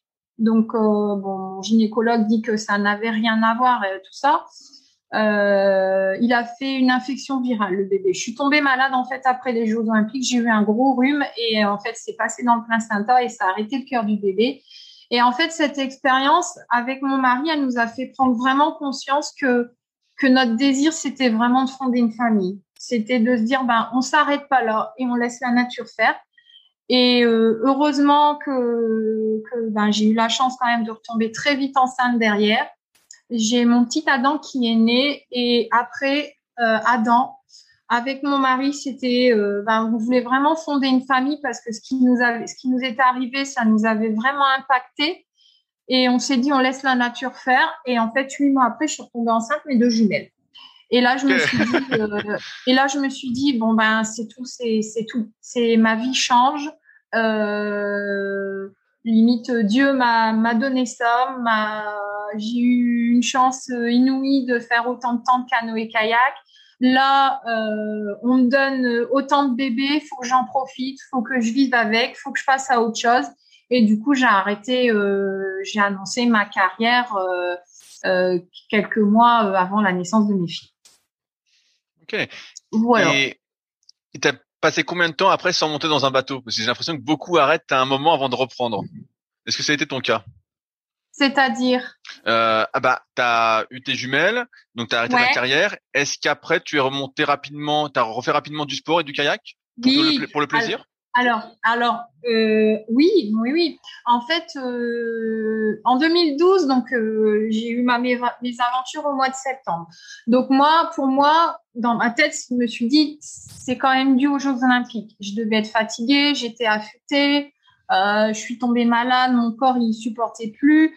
Je vais pas reprendre le bateau. Moi, mon objectif c'était de retrouver vite, de retrouver vite la forme pour pour ben voilà pour avoir un enfant. Donc je mettais les, moyens de mon côté, je me reposais, etc.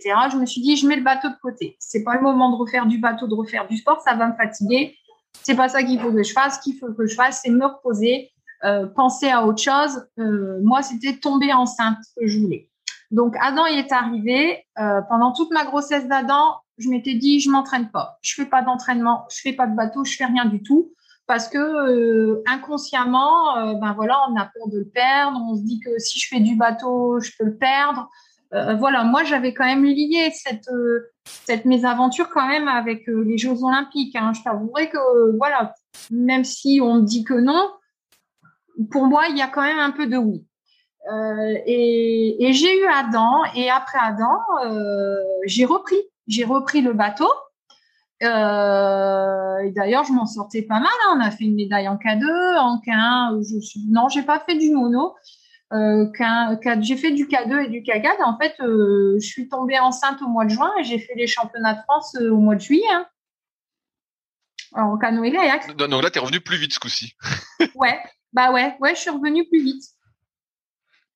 Mais euh, j'ai juste repris 3-4 mois le bateau. j'allais m'entraîner, allez, j'allais m'entraîner 3-4 fois par semaine. je refaisais un petit peu de muscu, j'allais recourir j'ai fait tout ça et en fait, euh, quand j'ai su que, c'était euh, des jumelles, euh, ben voilà, mon gynécologue il m'a dit, ben calme-toi un petit peu, Marie, quand même. Hein.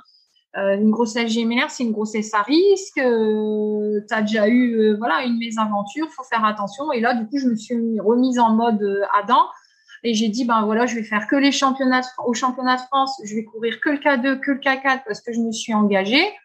Et puis, euh, et puis bah, ma grossesse gémellaire a fait que j'étais beaucoup fatiguée. Et puis, euh, et puis après, ben, j'ai stoppé le bateau et, et j'ai eu mes filles. Euh, et puis, bah, maintenant, ça a été, c'est que du loisir. Dès qu'il fait beau, ben, je retourne faire un peu de bateau et je prépare les championnats de France et les qualifications pour dire de pas avoir trop mal en course. Voilà. Et, et, à côté de ça, tu fais un peu d'autres activités sportives ou pas? Pas du tout. Pas du tout, ok. Non, bah si, des activités avec mes enfants, de loisirs. J'allais dire quatre enfants, c'est du sport peut-être. Voilà. non, oui, mais à côté de ça, euh, voilà, nous avec mon mari, on a une optique où on dit, ben, euh, nous, il faut que nos enfants, ils savent courir, ils savent nager, ils savent faire du vélo. Voilà. Et qu'ils aiment, euh, je leur demande pas d'aimer le sport ou voilà, mais qu'ils sachent faire un minimum pour qu'on puisse aller se balader sans problème, qu'on puisse faire des tours de vélo, que euh, les enfants ils puissent aller au bord du bassin euh, sans qu'on appréhende qui se noie ou qui se noie pas, le fait qu'ils savent nager, on n'a aucun souci. Euh, puis même pour l'école, euh, la base, savoir nager, courir et puis faire du vélo, c'est un. On trouvait que c'était le minimum. Après, moi, je leur demande pas des sportifs de haut niveau. Je les accompagne dans les sports qu'ils ont envie de faire. Et puis voilà. Tout à l'heure, tu parlais que tu avais fait pas mal de stages à l'étranger. Tu avais fait trois mois en Australie. Euh, est-ce que quand tu allais dans ces stages-là, tu voyais des choses vraiment différentes de ce que tu faisais habituellement, comme avec la Canadienne avec qui tu t'es entraîné Non, c'était pareil. J'ai les mêmes façons de s'entraîner. On s'en rend compte que effectivement, partout où tu pars, c'est les mêmes façons. il y a des choses qui changent, effectivement. Euh, les, les, contenus peuvent changer. Après, euh, c'est sûr que la séance de B1, elle reste une heure, une heure et demie sur l'eau. Après, c'est vrai que la séance en elle-même, elle peut changer. Il y a des choses qui changent.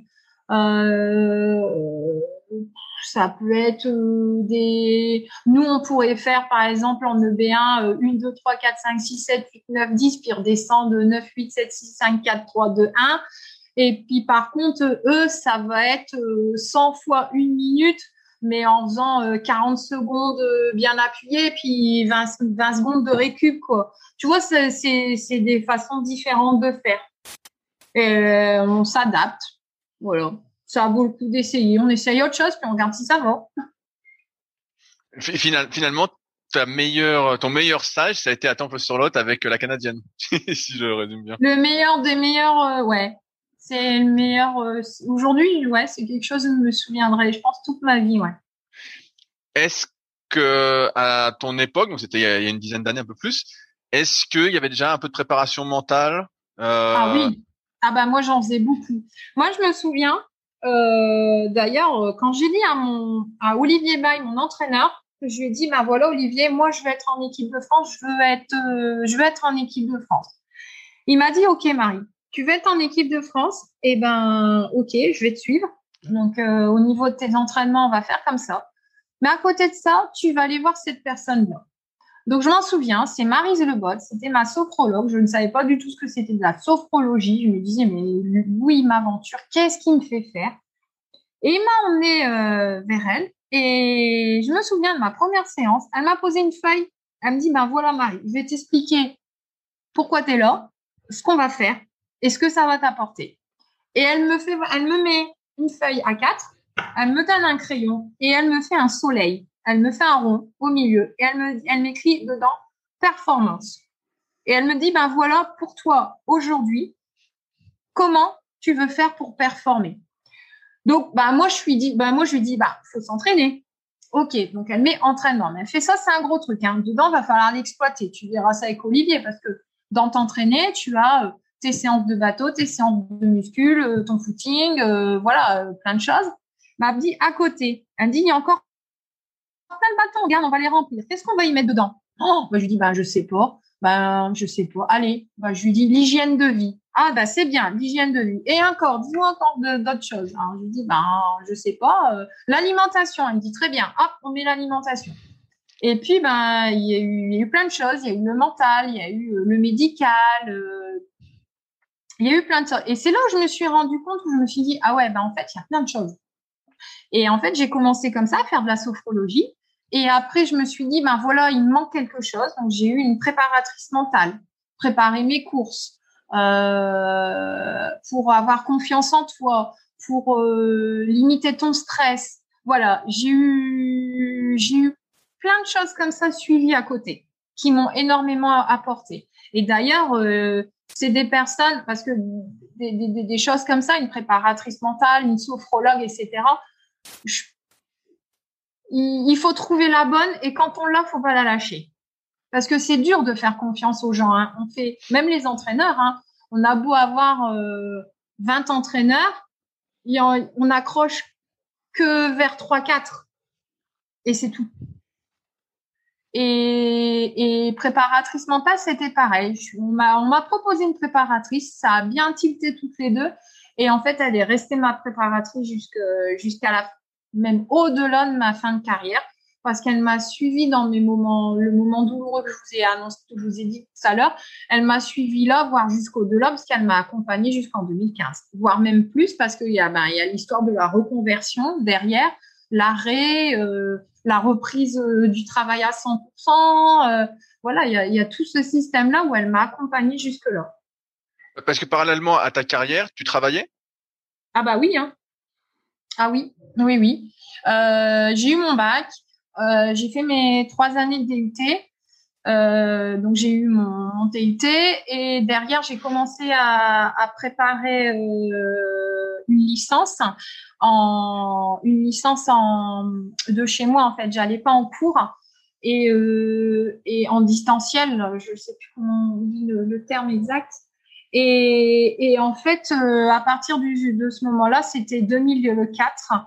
Et je me souviens, aux Jeux Olympiques en 2004, mon président, il m'a dit, tu connais ce monsieur? Donc, un, monsieur qui est venu au JO. Puis je lui dis, ben oui, euh, c'est monsieur Van Lerenberg, c'est le président de la communauté urbaine d'Arras. Et euh, il me dit, ben voilà, le 1er septembre, tu es embauché à la CUA.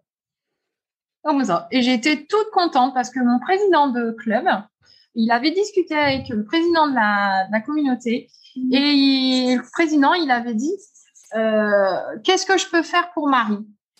J'aimerais l'aider. Qu'est-ce que je peux faire? Et mon président, il a dit la meilleure de solutions, c'est de lui donner un travail. Parce que là, elle fait niveau sportif, elle vit sa vie, elle voilà, elle va à son objectif de jeu, faut l'accompagner. Niveau personnel, bon, j'avais ma, ma famille, euh, mon copain, etc.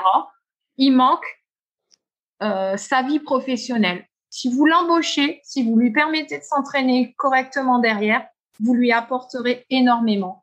Et du coup, il a dit, ben, ok, on parle là-dessus. Donc, j'ai été embauchée, en fait, à la communauté urbaine d'Arras à partir de 2004. Et du coup, j'avais un contrat CIP qui, en fait, c'est du détachement euh, de travail pour aller t'entraîner.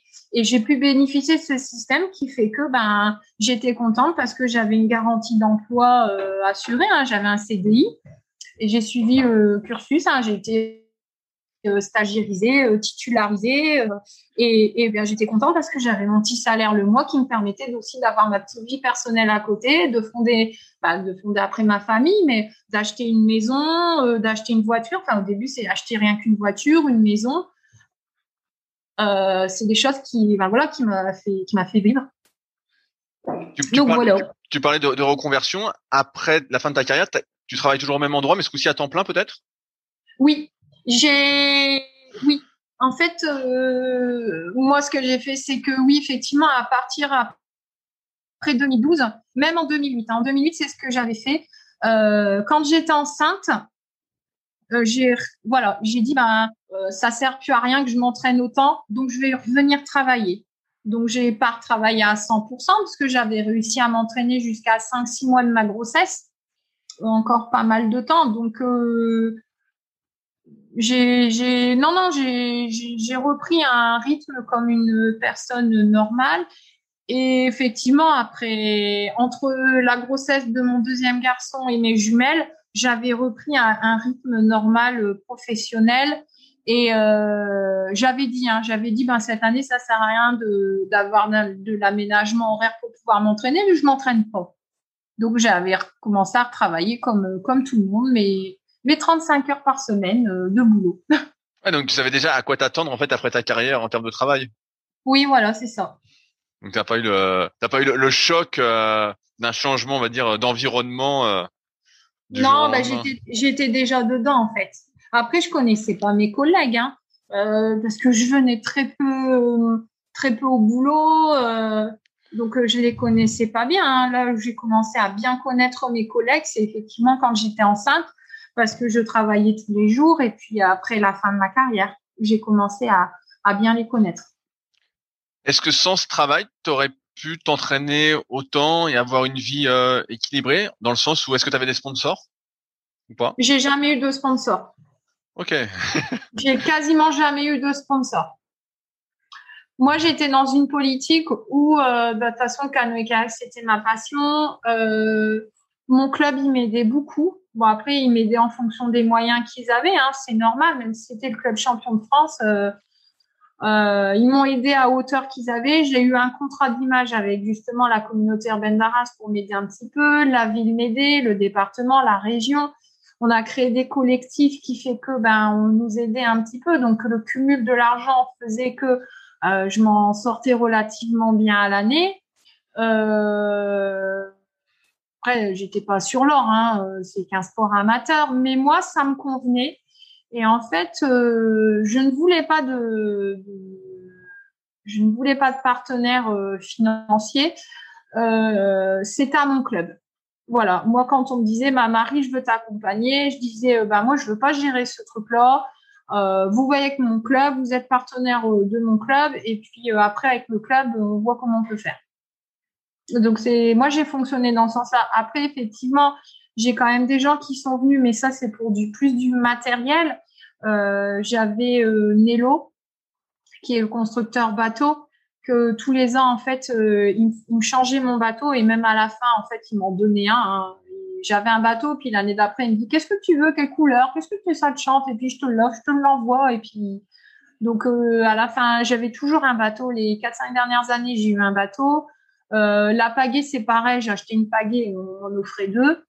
Euh, et donc moi, ça me convenait, c'était c'était très bien. Enfin, j'ai pas eu de soucis là-dedans.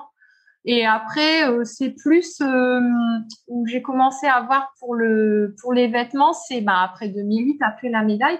Comme on a intégré un K4 et que je voulais qu'il y ait un K4 et que ben voilà au championnat du monde, c'était cool qu'on soit habillé pareil, qu'on ait les mêmes lunettes. Donc j'avais essayé de me débrouiller à droite à gauche pour essayer de trouver un partenaire pour qu'on ait les mêmes lunettes, pour qu'on soit sponsorisé aux JO, d'autant qu'aux Jeux Olympiques le, seul le seul truc que les gens ils pouvaient faire parce que c'est dur la communication tu peux pas tu peux pas faire voir euh, tous les sponsors que tu as envie. Et moi j'avais dit ben c'est les lunettes. Les lunettes on fait ce qu'on veut ça serait bien qu'on trouve un sponsor. Et on a trouvé un sponsor de lunettes qui nous avait aidé du coup toutes les quatre. Et donc euh, c'était un gars qui était venu qui me dit ben si tu veux mon mari je te sponsorise. Je dis bah ok mais si tu sponsorises moi euh, est-ce que tu peux offrir des lunettes aussi à mes coéquipières pour le K4 et du coup, ben, j'ai eu ça, euh, j'ai eu des vêtements Craft, Craft qui est venu vers moi aussi. Donc j'ai dit ok, Banco, euh, moi ça je prends pour les entraînements, c'est pas mal. Donc c'est pareil, on, a pu faire bénéficier euh, des, des, des, athlètes au club. quand on me demandait, je dis ok cool, mais ça serait bien aussi de fournir eux, fournir eux, fournir eux. Donc voilà, c'est comme ça que que ça a fonctionné. Et puis aussi euh, il y avait, euh, moi j'aimais bien, euh, euh, comment ça s'appelle euh, Il y avait du, produit naturel, je sais plus trop ce que c'était, euh, des barres de céréales, des choses comme ça. Euh, je sais plus trop quelle gamme c'était. Je les trouvais bonnes.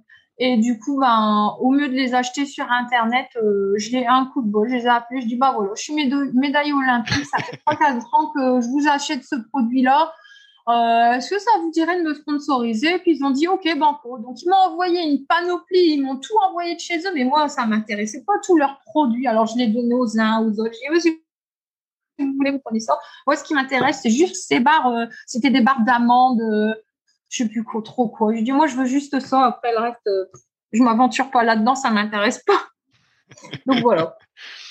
J'ai une dernière question un peu plus personnel, c'est comment euh, vivait ton conjoint vis-à-vis de ta carrière sportive? Parce que tu avais l'air d'être souvent euh, en stage quand il y avait par exemple les jeux ou quoi, ou l'année d'avant. Comment ça se passait? Est-ce que c'était une situation facile ou pas? Alors, du coup, moi, au début, j'ai eu euh, Olivier et Virginie en tant qu'entraîneur. Après, quand j'ai commencé, euh, j'ai rencontré mon copain euh, assez jeune, hein, j'avais 15 ans. Lui, il en avait 20. Et il, est, il entraînait des athlètes au club. Et en fait, quand j'ai commencé à être en équipe de France, à être senior, etc., que j'ai eu mon permis, que je commençais à pas mal voyager, ben, mon président de club, il, a un peu transmis euh, son rôle d'entraîneur envers mon mari. Donc, mon, mon, mari, en fait, il est entre guillemets devenu mon entraîneur.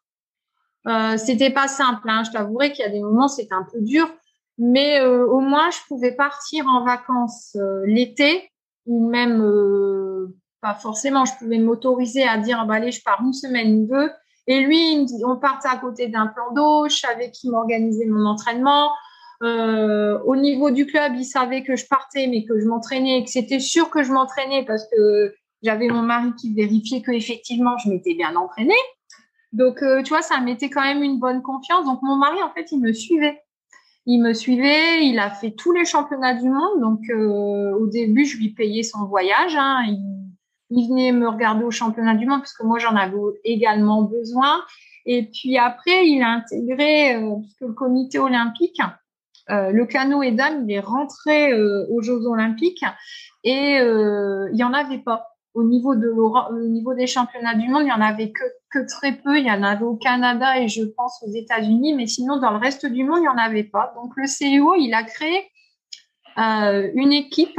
Donc tous les canots et dames euh, pouvait partir en stage, etc. Il fallait un entraîneur et en fait, ça a été mon mari. Et du coup, bah, c'était cool parce qu'après, j'avais plus besoin de lui payer ses championnats du monde, il venait. il était en stage avant avec euh, les équipes canoë dames et puis après, il allait au championnat du monde, il était accrédité, il, il, avait tout ça, il avait droit à tout ça et c'était même euh, beaucoup plus avantageux et du coup, bah, il, il m'a, mon mari était à côté de moi, il m'a beaucoup soutenu. Ok, et aujourd'hui, il exerce toujours dans le kayak? Il exerce toujours dans le kayak, il est toujours entraîneur, il accompagne toujours les athlètes de haut niveau. Ok. Euh, voilà. Ok, bah, je m'attendais pas à, cette réponse euh, quand je te posais cette ah question, mais finalement, ça s'est bien goupillé en fait. Euh. bah voilà, bah voilà, il est vice-président, c'est le bras droit du, de notre président au club. Euh, il suit les athlètes de haut niveau de très près. Il est, euh, mon mari, il est, voilà, mon mari, il est il peut pas suivre, il peut pas suivre parce que dans le cas, ben voilà, hein, comme moi-même, mais il peut pas suivre les athlètes euh, parce que ben il a son travail, il a sa vie de famille, etc. Il fait en sorte d'être au club quand même une fois par semaine, mon mari, les mercredis après-midi. Quoi qu'il arrive, il y va parce que ben voilà, les athlètes ont une confiance en lui extrême quoi. Donc aujourd'hui, voilà, peut-être que demain, j'ai euh, un Loïc euh, qui va l'appeler ou une Anaïs qui va lui dire euh, Greg, j'ai besoin de toi demain, je suis toute seule, tu peux venir m'encadrer. J'aimerais que tu que tu viennes me regarder, j'ai besoin de toi, etc. Et puis du coup, bah, le lendemain, il dit bah Marie, je vais aller entraîner Anaïs, elle en a besoin, elle veut que je vienne la voir, et puis bah voilà. Donc il est il est très respecté mon mari au club par les par les athlètes et les athlètes ont entièrement confiance en lui. Super. Et ben, c'était ma dernière question. Est-ce qu'il y a des sujets que j'ai pas abordés que tu souhaitais aborder? Bah, ça va. On a parlé de pas mal de choses. je, trouve ça, intéressant. Euh, voilà. non, non, ça va. Ça va. Est-ce qu'il y a quelqu'un que tu souhaiterais que j'interviewe dans ce podcast que tu aurais envie d'entendre? Que j'aurais envie d'entendre? Ouais, toi personnellement. Alors, t'as interviewé qui, toi? Ah bah j'en ai fait un bon paquet, mais cite des noms, t'inquiète, je te dirai. N'aie pas peur. Bah moi, j'aimerais bien que tu t'aventures euh, style euh, dans les anciennes canoë kayak. Donne-moi des noms. euh, bah, Sabine Clanens, euh, j'ai Virginie Bay, bah, c'était mon entraîneur, hein, mais avoir leur avis. Moi, j'aimerais bien que tu interviewes vraiment des anciens, bah, Babac. Moi, Babac, je l'ai, j'ai fait Babac si tu veux. Ouais, j'ai eu Babac. Ah. mais euh, Euh, mais c'est bien la Sabine et Virginie, c'est vrai que euh, je connaissais pas donc. Sabine c'est une ancienne très très haute. J'avais Anne Michaud, mais je sais pas si tu connais. Anne, ça a été waouh. Moi, je me suis dit, mais c'est qui cette fille, cette meilleure française qui avance en équipe de France? Quand je suis arrivée euh, au début, on parlait Anne, Anne, Anne. Je me suis dit, Anne, Anne Michaud, ça, elle a beaucoup performé. euh. Moi, voilà, c'est les gens. Ouais, bah, Après, je cool, sais bah, pas, Mathieu Goubel, parce que ça a été mon, mon, mon binôme euh, pendant toute ma carrière. Mathieu Goubel. Ouais, mais il, il était sur ma liste, mais j'attendais un petit peu, mais euh, il, est- il a été recommandé par plusieurs euh, personnes interviewées, donc. euh, Bah, ça a été une personnalité phare en canoë. Hein. Puis après, bah, tu as les actualités, hein, Adrien Barre. euh. Après, chez les filles, t'en as pas mal en actualité. Tu as Manon, euh, tu peux aller sur les, les futurs, euh, Vanina, euh, Léa. Tu peux interviewer aussi, euh, elle vient d'arrêter, savoir son ressenti, c'est Sarah, Sarah Trouel. Ben, je, je, je lui ai écrit. Alors si elle m'écoute, je lui ai écrit, mais je n'ai pas eu de réponse pour l'instant. Voilà, après, tu peux aller encore plus loin. euh, les filles, euh, quand elles ont commencé, parce qu'en 2007, il y a eu un bon cagat au JO. Euh, donc, tu peux aller essayer d'aller titiller un petit peu les filles qui ont arrêté leur carrière juste derrière. Et justement, il y a une belle reconversion. J'ai plus son prénom. Ah, bon, bah. Si, ça te, trop. si ça te revient, tu m'enverras un email. Ouais, voilà.